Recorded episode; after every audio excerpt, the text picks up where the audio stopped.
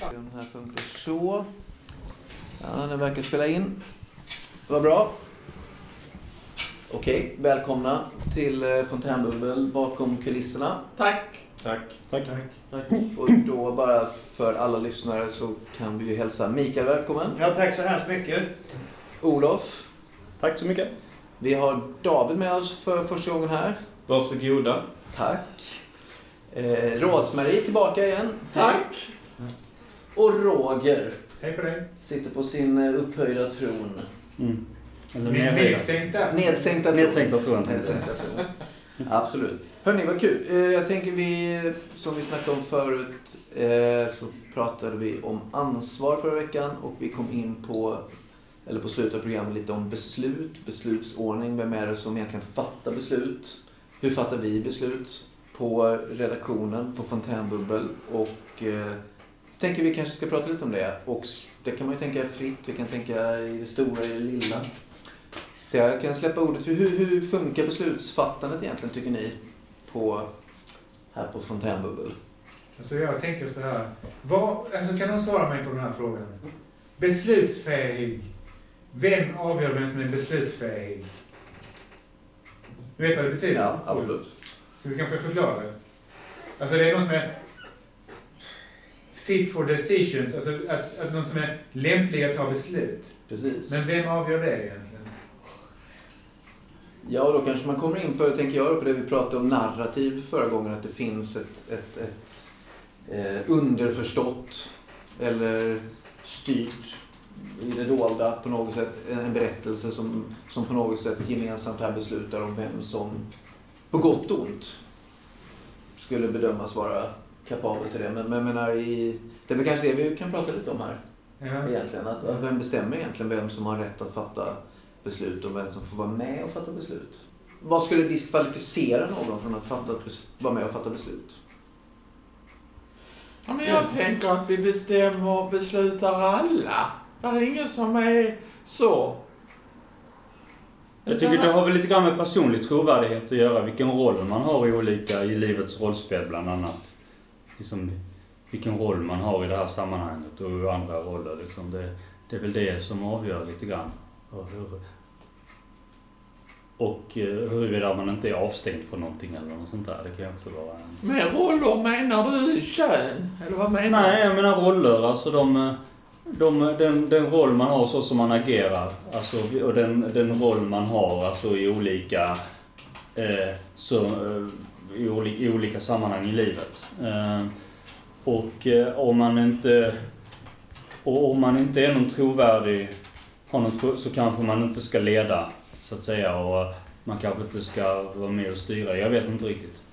Däremot kan man ju alltid vara med på ett hörn. Så länge vi har åsiktsfrihet så måste alla kunna komma, alla kunna komma till tals. Jag tycker Jag tänkte David du var inne här Ja, också. alltså, jag, jag minns inte vad jag sa, men jag- just det Olof säger liksom att det, nå, någonstans är det väl så att alla, eh, att där, finns, där finns en officiell eh, ledarskap eller liksom vem som blir tilldelad den rollen som, som då är baserad på någon sorts objektiv kompetens. Eh, men det är ju egentligen bara i, i sista skedet, går det inte att avgöra på något annat sätt vem som leder än kompetensen så blir det det som får styra. Men att det, att det är väldigt mycket vad människor känner.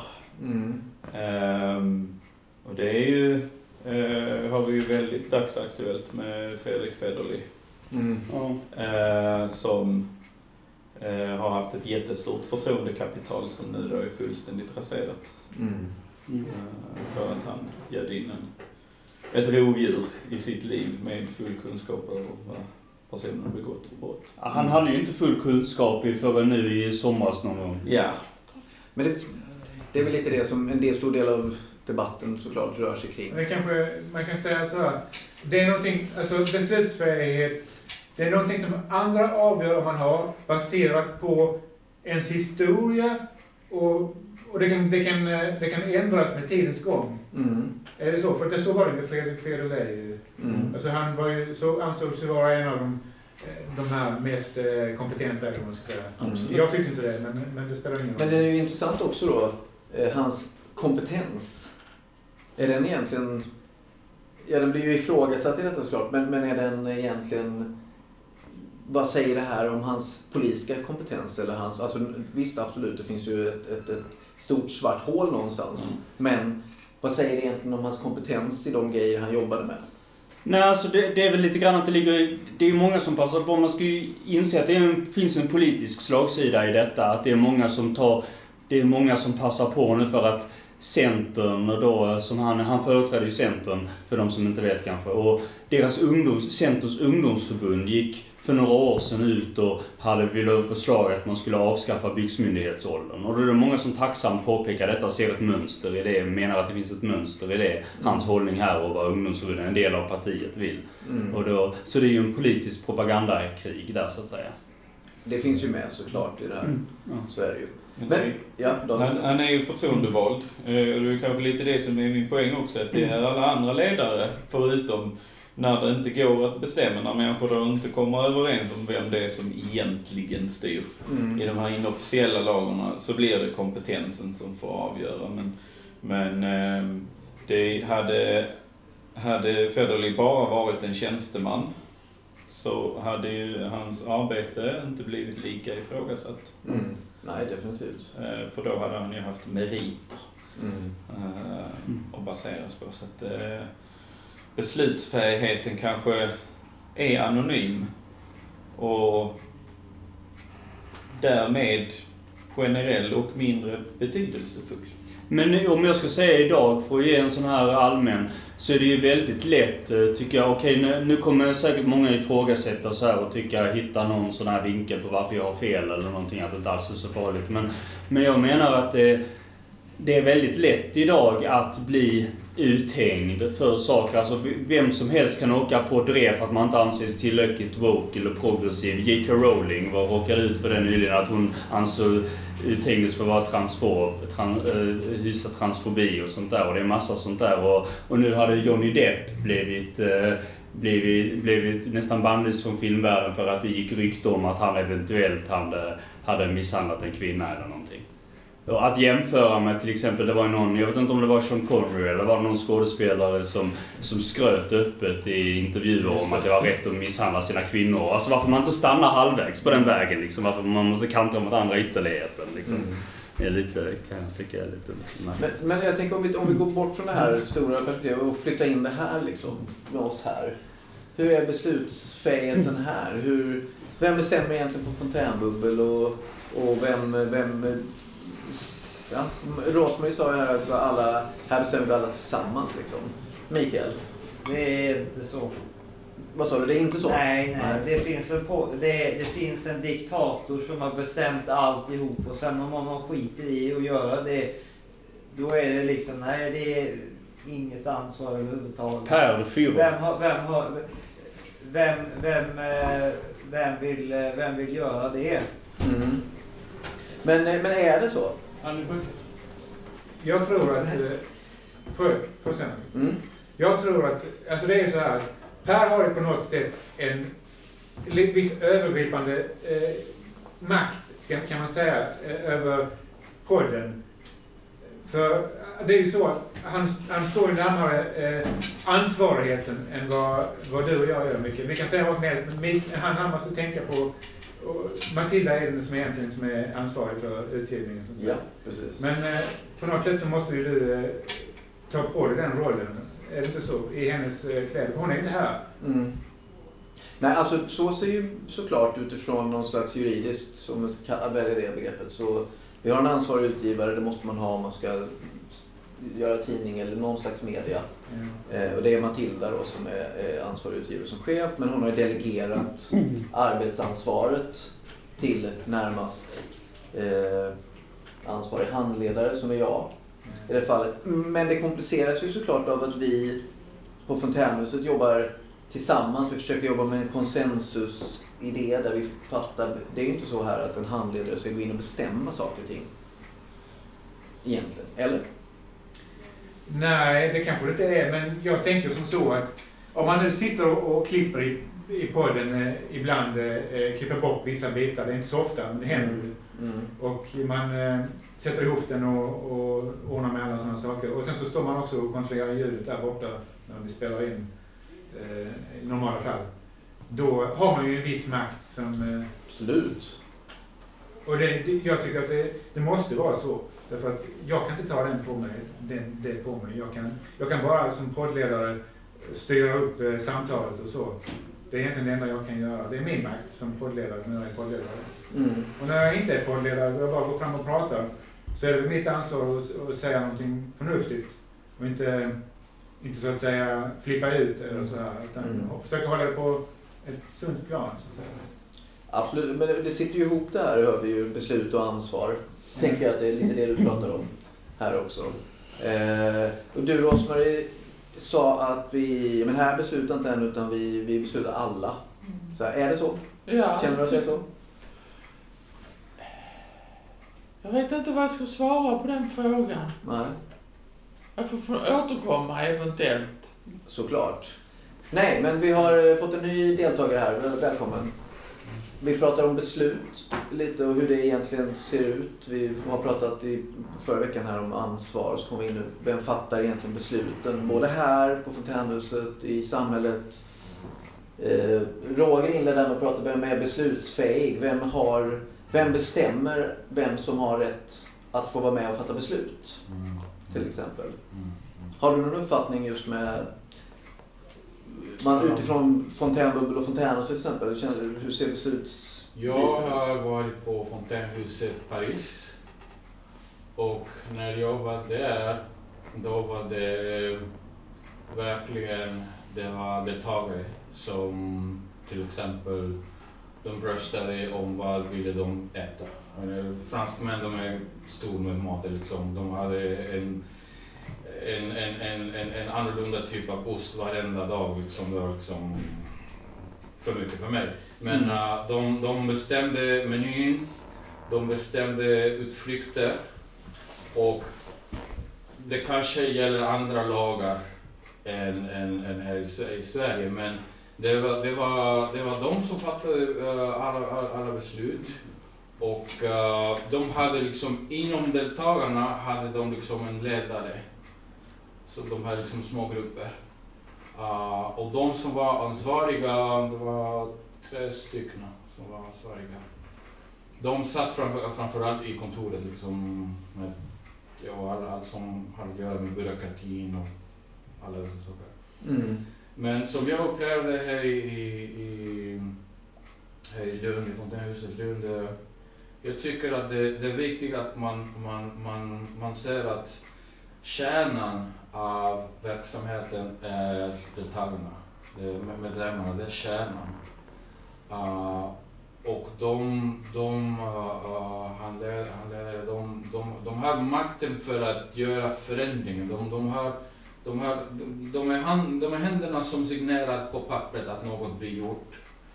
Så jag tror att det är viktigt att man inte, att man inte glömmer den här länken med deltagarna. Att jag upplever att vi medlemmarna, vi, vi, vi, vi, vi, befinner oss på olika st- stadium. I alla fall, jag, jag, jag är inte samma jag idag som jag var för två månader här, här på Fontänhuset. Och, och det har att göra med um, alla dessa psykisk ohälsa, olika diagnoser, olika utmaningar. Och det, en dag är man pigg, en annan dag är helt manisk. Liksom, man har en utmaning och därför finns Fontänhuset så vi kan ha en plats i världen där vi kan komma hit och känna oss välkomna. Mm. Så jag tror att det är bara viktigt att, att man inte tappar den här länken. Mm. Att, att, uh, att, uh, att vi är viktiga men utan er kan vi inte liksom ha något hus alls. Mm. Så det, det är det som jag. Och så är ju, det är väl en, en väldigt eh, precis, tydlig och grundläggande bild av hur Fontänhuset ska fungera. Det här, att, att medlemskollektivet är det som egentligen driver verksamheten men, kanske, men, och tar hjälp av, av handledare och, och, och ledning för att fatta beslut. Men jag tänker också att vi jobbar ju med, med konsensus. Sådär, här att man då ska vara överens om ett beslut. Att vi har inte majoritetsbeslut på Lunds fontänhus till exempel. Mm. Eh, men, och, jag, och likadant vi pratar här eh, om som du säger Rosmarie, att vi, ja, men här fattar vi alla beslut tillsammans på Fontänbubbel. Till exempel vad det ska handla om, vad vi ska göra sådär. Mikael räckte upp handen och sa nej, det är inte så. Det, det är fast en diktator som bestämmer. Och jag tänker att det är ju intressant det där med konsensus och att när man pratar väldigt mycket om att vi gör allting tillsammans, då kanske man tänker att det är, är det så? Alltså förstår ni vad jag menar? Är det verkligen så då? För att du var inne på makt, Roger, och ansvar. Och jag tänker alltid i de här konsensusbitarna att ja, men är alla röster lika värda i en verksamhet? Det ska de ju vara och på ett mänskligt plan är man det. Men har de samma tyngd? Om jag, rent krasst, om jag säger en grej och du David Mm. Men, säger en grej. Har vi samma tyngd och eh, makt i det vi säger här? absolut på olika sätt. Mm. Eh, du, du, har ju den eller du har ju den officiella makten. Mm. Eh, men jag har ju en inofficiell makt. Mm. Eh, och det, det är ju det någonstans gruppen handlar om. Alltså alla, alla deltar ju någonstans i att välja ut vem som är den inofficiella ledaren. Och det kan byta från att nu pratar jag och sen så får någon annan prata. Mm. Och sen så får någon annan prata. Eh, och i det här skapas ju hela tiden vem är det som leder. Mm. Mm. Ehm, och det är ju, det är ju människor med på. Eh, ofta. Mm. Alla känner sig deltagande tills någon hävdar makt. Mm. Eh, och då blir det svårt. Jag, jag tänkte ju på, på det du sa om, om just i, i Paris och, och att, att människor här då är, är i, i olika stadier när de kommer hit och, och när de är här och, och, och under tiden som de kommer hit regelbundet. Att det, eh, det går ju inte att ha endast inofficiell makt.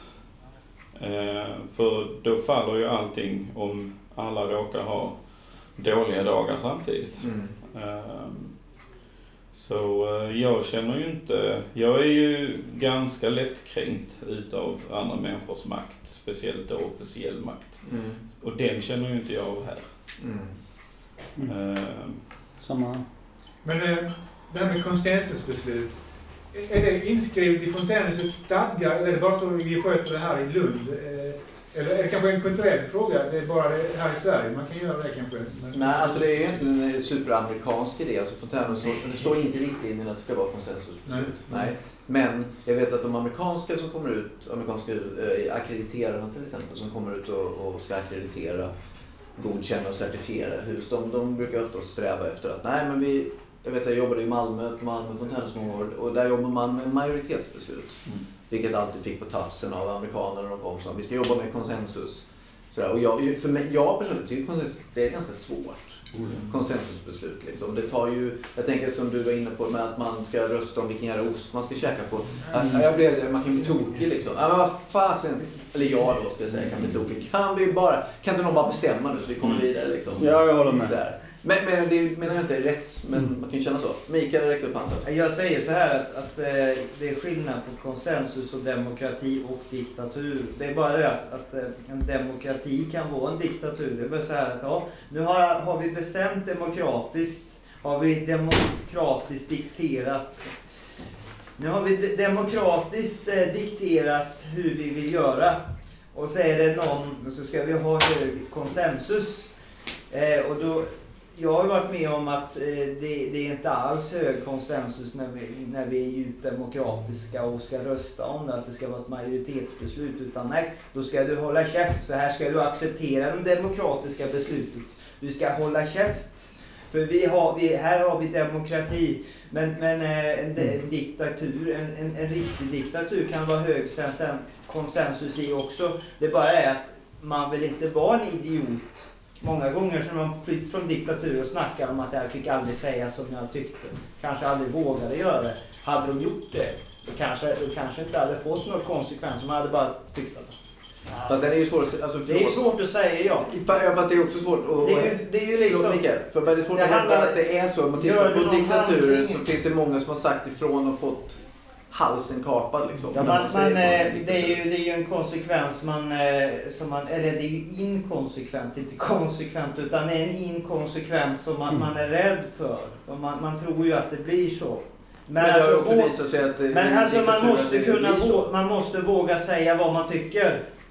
Men jag tänker Mikael, det är så lätt att säga det ju. I Nordkorea är det inte det. Ja, det är lätt för oss att säga det liksom. Att, Precis. eh, det, var som någon, det var som någon man jag kände som var, som fick, som visserligen ångrade sig som, men han kom till Chile under militärjuntan och sa att de skulle vara tacksamma, de andra, att eh, Gud har gett er ett val, att ni får, ni får vara nöjda med det som sker. Och han fick ganska mycket på pälsen. Mm. Sen fick han en uppenbarelse av Gud under natten som sa att han hade varit okänslig där. För Han, han försökte spela på deras religion, att det är liksom då, när han att ni ska vara tacksamma att det är en del av er plan, att ni får, ni får liksom att ni får, ni, ni, ni, får, ni ska inte fly, ni ska liksom eh, finna, och, och då blev de så såklart väldigt provocerade. Men han fick som sagt en uppenbarelse under natten. Så, Mm. så. Jag, jag tror ju det Så. att, eh, jag tror ju det Mm. att, att även svensk kultur är väldigt sådär, eh, man kan uppleva att svensk kultur har varit väldigt o, eh, alltså att det inte alls varit kons, konsensus för att du ska hålla käft.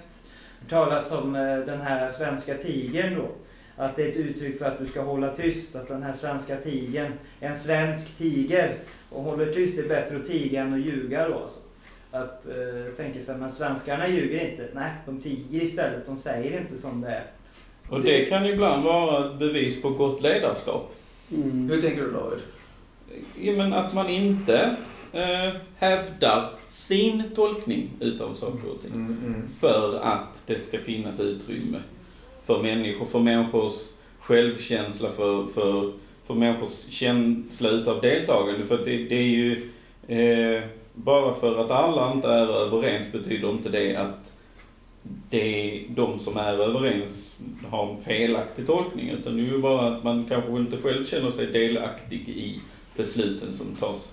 Mm. Eh, men, men även i en konsensus så är det ju eh, så att, att eh, väldigt få, om någon, och det är det som är styrkan, att ing, ingen får allt vad de vill ha. Nej, nej, nej, det är ju kompromissande som inte Allting är, är, är någonstans ett nötande och stötande. Vad kan vi komma överens om Mm. att gå med på?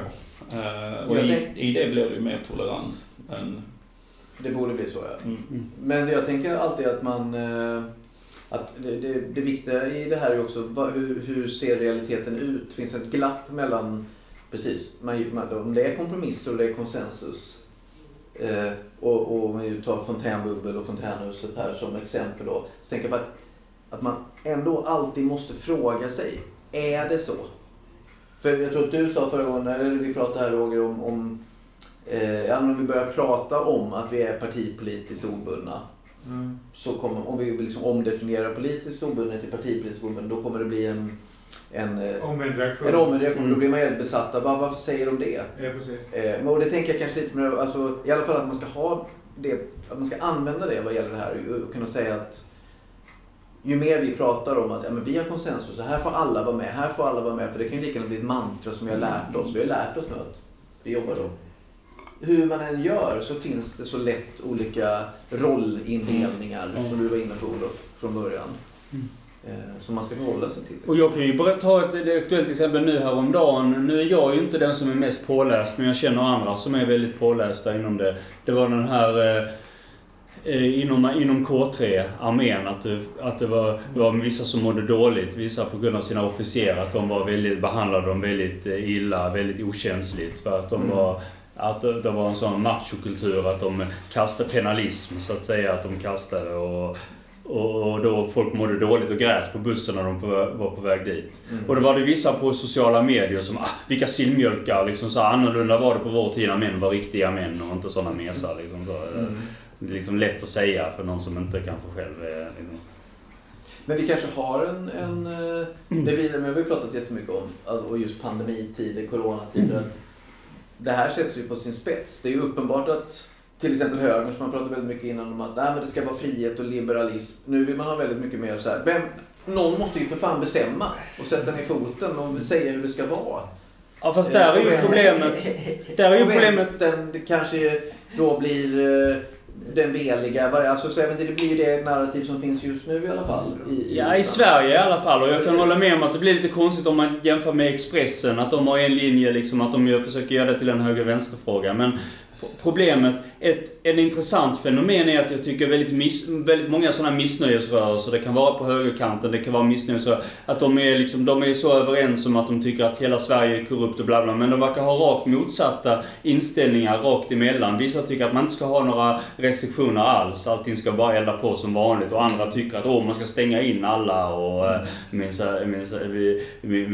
och, då, och de ska, och det, och det liksom, man, man ska bötfälla alla som går ut eller liksom, så jag undrar liksom, när de inte ens är så överens inbördes, när de är så oense. Mm. Där får man nog gå en balansgång. Alltså. Ja. Ja, Jag har rätt i. Men kan det ha att göra med, nu börjar jag tänka på det med eh, det här med, med valfrihet. Att, att vi kanske inte, det är inte så lätt med valfrihet. För det, det är något väldigt skönt när någon bestämmer också. Nej. Det är väl så här att har någon bestämt, då har, liksom, då har du fått ett val. Bestämmer jag att du ska ge mig pengar, då har jag gett dig ett val. Eh, jag säger så här, ja, nu har du, ett- eh, vi säger, man brukar säga så här då. Eh, att man blir rånad exempelvis. Nu har du inget val, annars så skjuter jag dig eller dödar dig. Du ska ge mig pengarna. Men det är ju snarare så att du, nu har du ett val. Ge mig pengarna eller så får du välja att dö. Absolut. Det är väl ett val. Men det är, Det är ju, saker och ting är så ovisst också. Samtidigt så vet man ju inte... En gång i tiden så stod man bara inför dåliga val, ofta när man var till exempel fattig. När man var liksom, idag, även om man bor i ett rikare samhälle och har fler val, det kan ju vara jobbigt att välja, välja så, men man har, egentligen, man har egentligen mycket bättre alternativ att välja mellan än om man bara hade ett val, så att säga.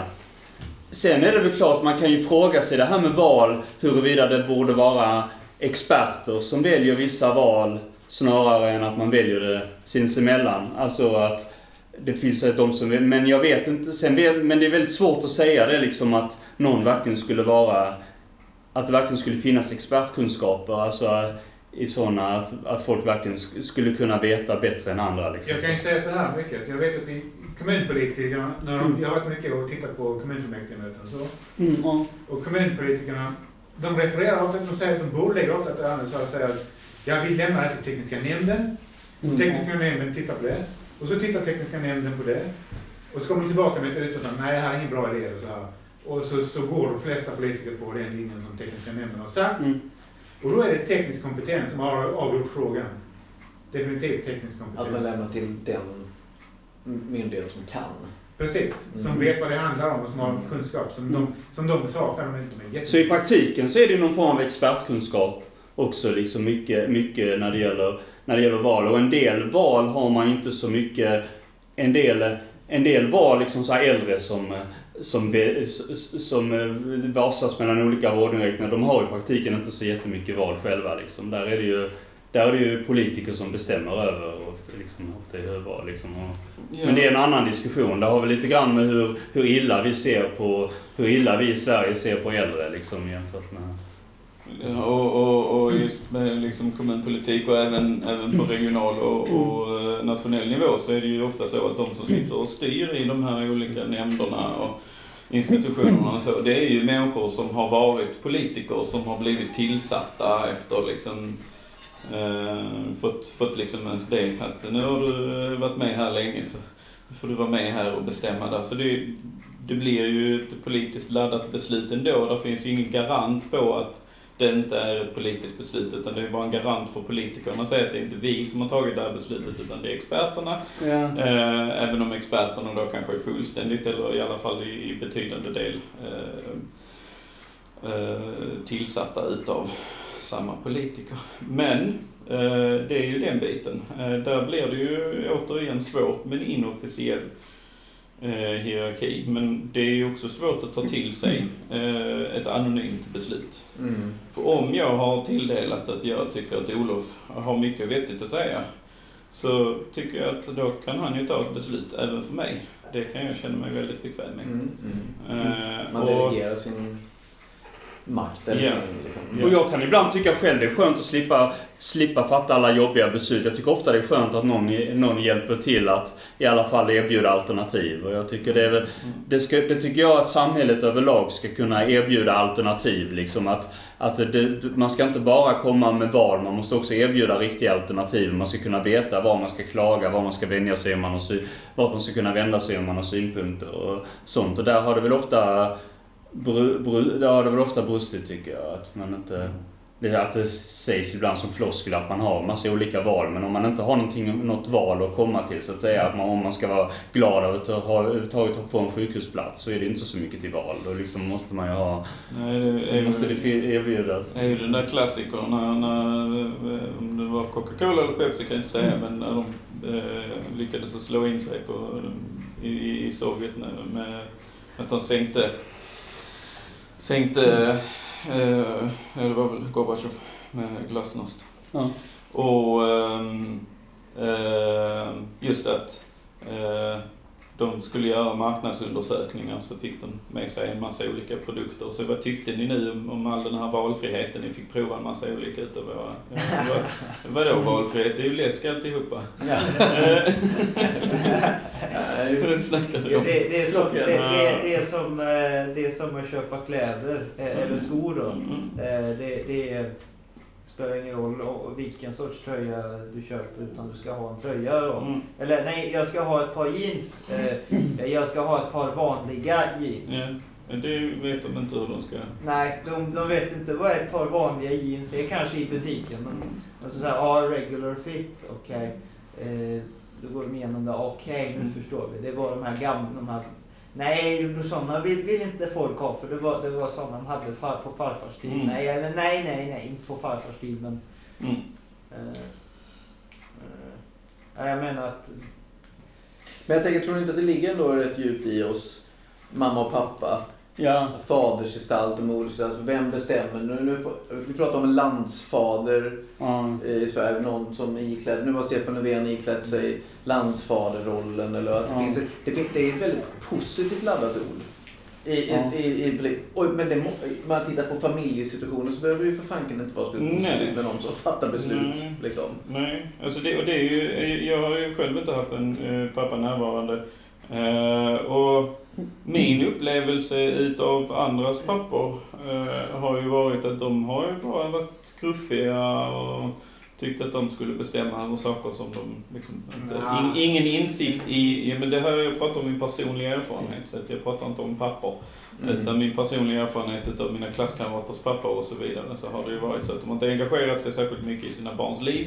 Men de har tyckt att de ändå skulle få vara med och bestämma. Mm. Eh, men, men landsfadersrollen har jag ju en relation till att det, det är ju någonting separat ifrån. Eh, men det är väl kanske just det att det, det är lite idealiserat. Mm. Eh, jag tror inte att de flesta hade velat ta den rollen som Löfven har nu Nej, det faktiskt. tror jag. Alltså jag, som jag säger, om vi pratar om landsfader, landsfader, eller så här pappor och så. Min pappa var väldigt, han var inte speciellt eh, engagerad i mitt, eh, i, vad ska man säga, i min uppfostran. Men han fanns alltid där och var närvarande och han var aldrig borta eller, eller, eller så. Och han, tack vare honom så har jag, och, och även min mor, så har jag vuxit upp och blivit en eh, papiot, en mamiot, eller en patriot och en matriot samtidigt liksom. Jag har båda, eh, jag har båda de känslorna på, på, på det sättet. Mm. Men lite starkare patriot kanske än mamiot. Men, men, men det är spännande bara med om man tittar på eh, nu vet jag att man kan inte dra raster och bara säga så att allting är likadant. Allting är, är kärn, allting är liksom mamma och pappa. Men man, väldigt mycket liknar ju ändå någon slags hur vi förhåller oss till saker och ting utifrån, tänker jag, en paradox att vi vill ha någon som fattar beslut och, och, och där vi kan känna oss trygga, för det kan man göra med beslut. Vi vill också göra uppror eh, och revoltera mot Mm. jag menar, jag tänker, är, det det som händer i samhället idag? Liksom, att, att vi vill ha någon som slår, sätter ner foten och bestämmer och vi vill samtidigt göra revolt mot den som bestämmer. Ja, man, man får ju ibland ut, uttrycket Mikael, Mikael. Ja, jo, det, där, det där med familjen, det där med konsensus. Och ma- nej, eh, att mamma och pappa de, de, de resonerar olika. Så att får jag inte lov av eh, pappa så frågar jag mamma eller tvärsom. Men jag får inte Mm. lova mamma, då frågar jag pappa istället. Mm. Ja, man kan spela med de här, man kan spela ut och lära sig att, att spela spelet liksom. Vad skulle du säga Olof? Eh, nej, men man får ju intryck av det lite grann. Eh, sen finns det ju när det gäller allmän sån här demokrati, det finns ju en sån här lagparagraf från 70-talet som heter all offentlig makt utgår från folket. Och det, men det är egentligen en idealiserad eh, bild. Alltså den är ju bra, det är så det ska vara. Men sen är, så är det ju inte alltid eftersom de inte har det ofta är delegerat, beslutsfattare är ofta delegerat på tjänstemän som gör att det inte är liksom att, att de demokratiska processerna är ganska trubbiga så att säga. Mm. I alla fall i Sverige är det i hög grad så. Sen tror jag nog att generellt kan gälla på andra. Hur ser kulturfrågor? Jag tänker att du var ju nere i Paris och och du har ju också olika kulturer, du kommer från olika kulturer och sådär. Hur, hur, den här biten kring, kring auktoriteter, beslutsfattande. Har du någon uppfattning om det? Ser det annorlunda ut i Sverige än vad det gör till exempel i USA, eh. Spanien? Att vara uppvuxen i Texas gör det liksom... Det är helt annorlunda än det som bor i Sverige. Men, ehm, men det som jag kan säga är att, som David sa, att det är viktigt att alla, alla, alla röster är lika värda. Och varför? Jo, för det är viktigt att man ifrågasätter vilka metoder man tillämpar när man fattar ett beslut. Är man i linje med allas välmående när man tar ett beslut eller inte? Jag behöver skriva ut ett papper och det finns en kopiator. Och det hjälper till min, min, min, min välmående för då kan jag komma med papper till socialen och få min hyra betald. Så det viktiga är att jag har tillgång till en kopiator. Mm. Så det är min röst. Och sen tänker jag att makten korrumperar människan. Om jag får makt idag blir jag någon annan. Eh, då något händer, man helt plötsligt så man, man, man, man blir, om, om man känner, man, man, man säger att om man vill verkligen lära känna någon, ge den personen makt och sen vill du verkligen se vem han eller hon är. Så jag tror att det är viktigt att de som har makt ifrågasätter om man använder denna makt till folkets bästa. Men vem bestämmer vad som är bäst? För då, då kan man enkelt hamna i en situation, i en, i en mansplaining situation. Där jag säger vad jag tycker är bäst för dig ut ur min egen perspektiv. Mm. Och det vill man undvika. Mm. Så, och därför är det enskilda röster väldigt viktiga. Mm. Så att man säger vad man behöver, för vi, vi är, vi är en, en almost, almost, vi, är, vi är nästan liksom ett, ett, ett, ett levande varelse här i huset. Och vi är alla, vi är alla individer, liksom celler som, som ger liv till det som pågår här. Och det är viktigt att alla säger vad, vad han eller hon behöver, eller hen behöver för att må bra, eller i, i sin väg för att må bra. Mm. Så det kanske är att jag, jag behöver liksom att det finns um, mjölk till kaffe, eller honung till kaffe, eller att maten blir så, eller att det blir lite längre öppettider, är reaktioner, liksom oavsett, liksom, vi är, vet inte hur många medlemmar, flera hundra nu, och det, det, det, det, det är så pass viktigt att alla säger vad de behöver för sin egen välmående och sen fattar man någon, någon beslut. Mm. Um, ja, det går inte att jämföra med hur, hur saker fungerar i USA alls. Det, det, det är en helt annan kultur. Nej. Det, det är mycket mer, det är mycket mer um, ja, det är mindre demokra, demokratiskt på ett sätt att Är det den starkes rätt? Alltså, det kan man inbilla sig lite kring USA. Man inbillar sig jättemycket för man, Mm. man säger att man är fri för man kan liksom, liksom cykla till affären och köpa en AK-47. Mm. Och då tänker man att man är en fri människa. Och det, det fattar jag inte riktigt. Hur kan man tänka om man är fri? Ja. Mm. Men det är mycket som, som man inbillar sig att man är fri och man är inte riktigt fri. Man, man, man, man, man, man, ska liksom se på, på hela historien och, av hur landet uh, uh, kom ifrån. Det, allt, allt, allt som, som pågick i, i, i, det förflutna. Och då, för, och då om, man, om, man, om, man, om man kan liksom koncentrera allt historiskt värde på en individ, då kan man förstå varför händer saker som det händer. Men det Mm. går inte att jämföra med Sverige alls. Mm. Nej, och det är såklart. Men spännande är ju ändå att fontänhusorganisationen kommer ju, det är ju en amerikansk idé. Mm. Den uppstod i USA. Mm. Eh, Sen kanske inte det ser Jag tror, men likadant jag tror att det är, New York. Precis. Ja, New York det är en helt, det är en helt annan grej. Mm. Nej, det uppstod inte i Texas. Ja, det är ingen Nej. Nej. De kanske inte gillar varandra. Nej, jag vet inte. Sen kanske det som ser lite, och jag har varit på lite fontänhus i USA och de upplever då att de men de är också annorlunda än. Mm. Även om det är en, i USA är det här ju en supervänster. Mm. Men alltså, jag, jag ser också, alltså jag har gjort det ända sedan jag var här första gången och hälsade på och skulle bli medlem bara tänkt. Då sa ju den förre chefen då, eh, Mm. eh, här börjar revolutionen. Och då tänkte jag, aj, och Sen kom jag inte på flera år vet du, tillbaka. Var det så alltså? Så var det. Mm. Här i Sverige eller? Här i Sverige, här i Lund. Det var inte som skämt någon sa här. Det var säkert skämt, men det uppfattade inte jag det som. Mm. Mm. Och eh, jag, jag är inte till vänster, det vet ni. Men jag tycker att det står långt till vänster, Fontänhuset. Men det gör jag alltid i Sverige, så det spelar ingen roll. Mm. Det beror ju på var man sätter mitten. Mm.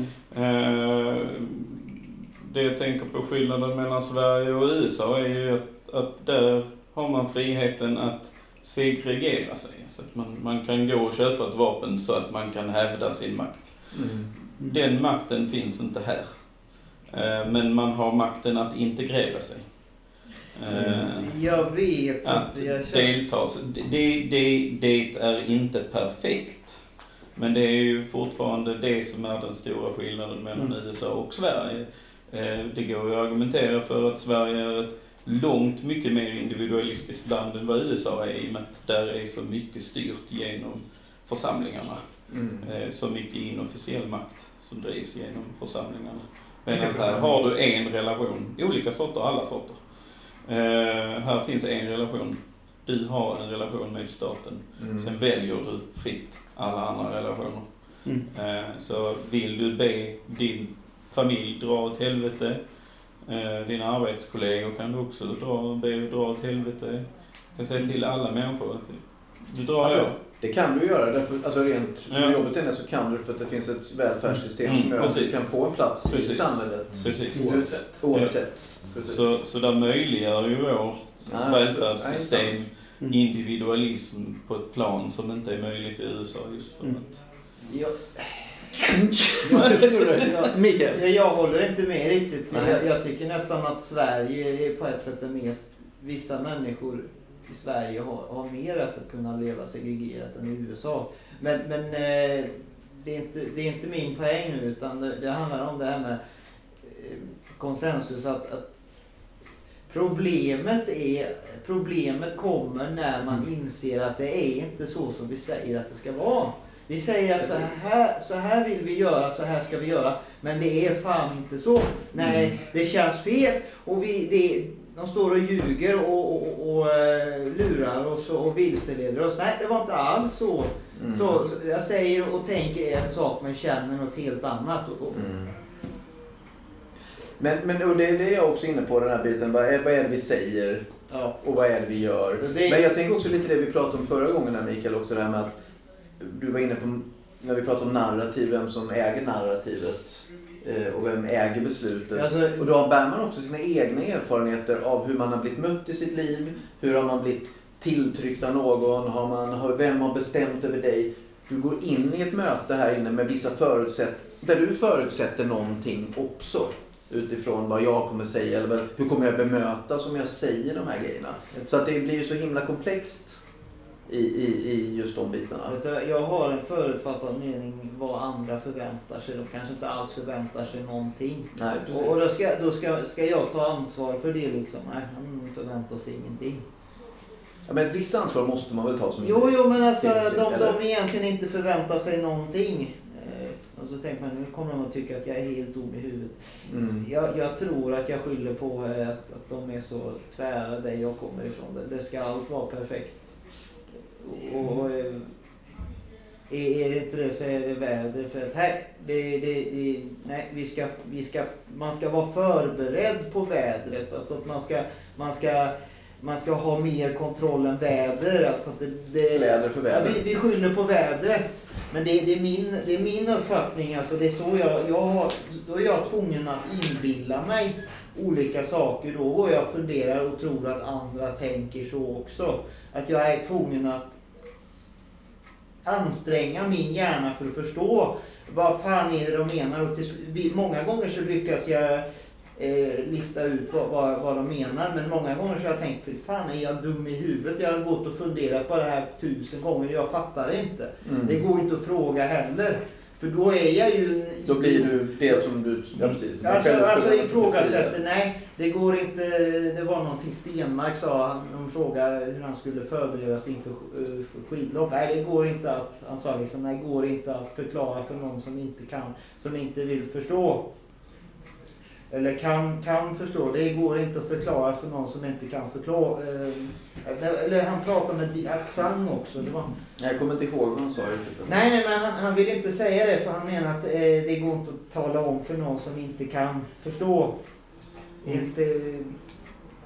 Och det, det är ju ett problem i, i konsensuset att någonstans så eh, där går det ju att se i de offentliga sammanhangen med att de, där är ju ramarna offentliga så att säga. Mm. Men i inofficiella sammanhang så är det ju fortfarande så att alla kommer överens om vem det är som leder för stunden. Men om någon då sätter sig åt sidan så räknas Alltså det har ju funnits bort. vissa problem i svensk, så att säga, konsensuspolitik. Om man så att eh, folk ska liksom så här hela tiden samla så många man ska delegera. Och då blir det ju att man hela tiden förlitar sig på varandra och inte vill, och inte kan ta, säga ifrån, att ingen vågar säga ifrån tydligt när det gäller någonting, att de tycker det här är ett helvete riktigt. Utan då blir det att alla förväntar, att man förväntas ha att alla förväntas vara överens och då blir det ju en halvmesyr så ingen blir riktigt nöjd då. Mm. Så det var Fast det är ju styrkan i konsensus. Att ingen blir riktigt nöjd. Ja, men då kommer ju problemen ofta upp till ytan efter ett tag. Att det har blivit liksom, och, alla blir så tagna på sängen för ingen har varit offensiv. Men Alla nu ska har- man fatta beslutet. För ett majoritetsbeslut eh, har ju egentligen samma grund. Där kommer inte heller alla bli nöjda. Mm. För där kommer vissa bli jäkligt nöjda. Mm. Till exempel vissa väldigt missnöjda. Eh, Men alltså det ligger ändå under ytan och puttrar saker. Ja. Som, sådär. Så att, vad är rätta sättet? Hur, hur tusan ska man fatta beslut? Ja, man kan ju göra som Hitler då. Han hade ju väldigt bra konsensuspolicy. Han slängde ju in oppositionen i fängelse och så var det tyst sen. Absolut. Långa knivarna snabbt och sen så eh, mördade han politiker och alla möjliga typer. Det, Och sen så det, var är det ingen ett som vågade sätt, opponera sig längre. det är ett sätt. Eh, Jag skulle inte säga att det är ett bra sätt. Men jag vet, Ehm. man kan ju gå ännu längre att försöka få dem på debatt och så inser man att ja, de, hade, de var ju idioter och liksom en idiot ska inte ifrågasätta. Eh, nej, det var liksom eh, det här med att det inte är lönt att berätta för någon som inte förstår. Det är ju liksom, ska man ha den ställningen som en idiot i, i, gruppen? Men är det så då att vi, att vi, vi ägnar för lite tid åt det som du sa förut här med att, att, att ge varje person en röst, att ge varje Mm. person... Ja, Det tar ju tid. Alltså det är så. Det tar ju tid att låta varje person komma till tals. Jag menar, det kan man ju känna själv, ingen roll. Det kan man, ibland kan man känna bara... Ja, liksom. men, men det, kanske, det är ju kanske den enda vägen. Men jag vet inte om det här är Eller också, eller också blir man bara tokig och vill, vill slå ihjäl någon på vägen. Men man kan, jag kan ju dra, man kan ju dra ett, om, om man ska ta en stor fråga när det gäller till exempel mi- miljöpolitik och klimatavtryck och alltså så, här, så är det ju väldigt i hög grad en konsensusfråga. Alltså att alla måste lägga sig någonstans mitt emellan för att alla ska bli nöjda. Eh, Men, eh, men Ja, samtidigt... det, fast det är ju frågan egentligen, om man tittar på, där är ju också så här, ska man inte där, det där är en expertfråga kanske Ja.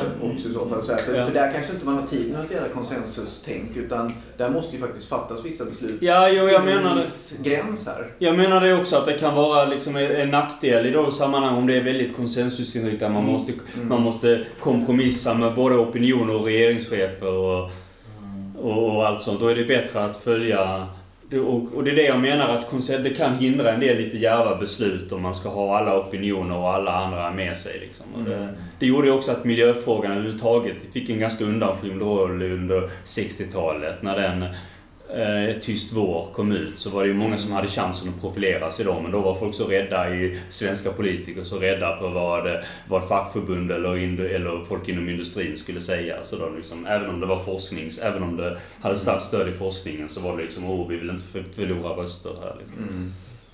Jag, ser- eh, klockan tickar här. Jag, jag bara en, en, eh, nyfiken också lite på så här att vi, vad var det jag tänkte på nu här? För vi hade en diskussion här på redaktionen eh, häromdagen kring, kring just beslut och kring givetvis Corona. Eh, och som vi, jag kan tänka lite, vad är det som gör att vi så gärna vill ha det så just nu? Eh, om man då tittar, den här personen tyckte att Sverige har hanterat Corona fruktansvärt dåligt. Vi har inte gjort ett skit. Vi har bara låtit det gå på. Vi har inte fattat några beslut. Vem sa det? Nej, nej, men det spelar ingen roll. Men att eh, så många andra länder har gjort det och Danmark har gjort det så himla bra. Så säger, kontrollerar vi här och man ja men, men tänk, där finns ju också, ja men nu mör, så tog man livet av 15 miljoner minkar och så visade det sig att det var olagligt. Så gick en meni, alltså så här, allting får ju konsekvenser på olika vis. Jo, jo, men de gjorde i alla fall något. Alltså, det kan jag bli väldigt fascinerad över den Att det har ett, egenvärde, att det har ett egenvärde. Ja, att, vad, vad är det att, som gör att det blir så är det positivt laddat just nu i, i, i vårt samhälle att liksom så här, Lyssna. Jag fattar, det, det gick åt helvete. Alla dog, men vi fattade ett beslut. Ja, jo precis. Det är det som är så Ja, jag, jag, jag talade om det den här eh, som du ville du skulle lägga ut då. Har, har du lyssnat på det? Nej, jag har inte hunnit. Nej, men det kommer väl så småningom. Det ska jag göra, absolut. Där har jag snack, snack, Och hela världen. Mm. Och vad, vad, vad, är det något du vill kommentera då där? Nej, alltså det var just det här med covid-19. Det heter ju i spåren på covid-19. Eh, eh, och eh, jag tar ju Anders Tegnells parti. Mm. Väl Men, men just den här frågan då. Alltså, där, är det, varför är det positivt laddat med att bara säga att vi fattade i alla fall ett beslut? Jag vill bara säga att uh, angående det här med beslut, att det kanske finns två, två krafter. Uh, den som är en opinions, att man, man har en- en opinion av någon sak. Och sen det som är vetenskapligt. Liksom jag kan säga, åh vet du vad? Det kan bara finnas uh, fem personer i rummet. Det är för jag tycker så, eller jag har hört så. Men vad finns det för vetenskapligt, vad, vad finns det för, för uh, science?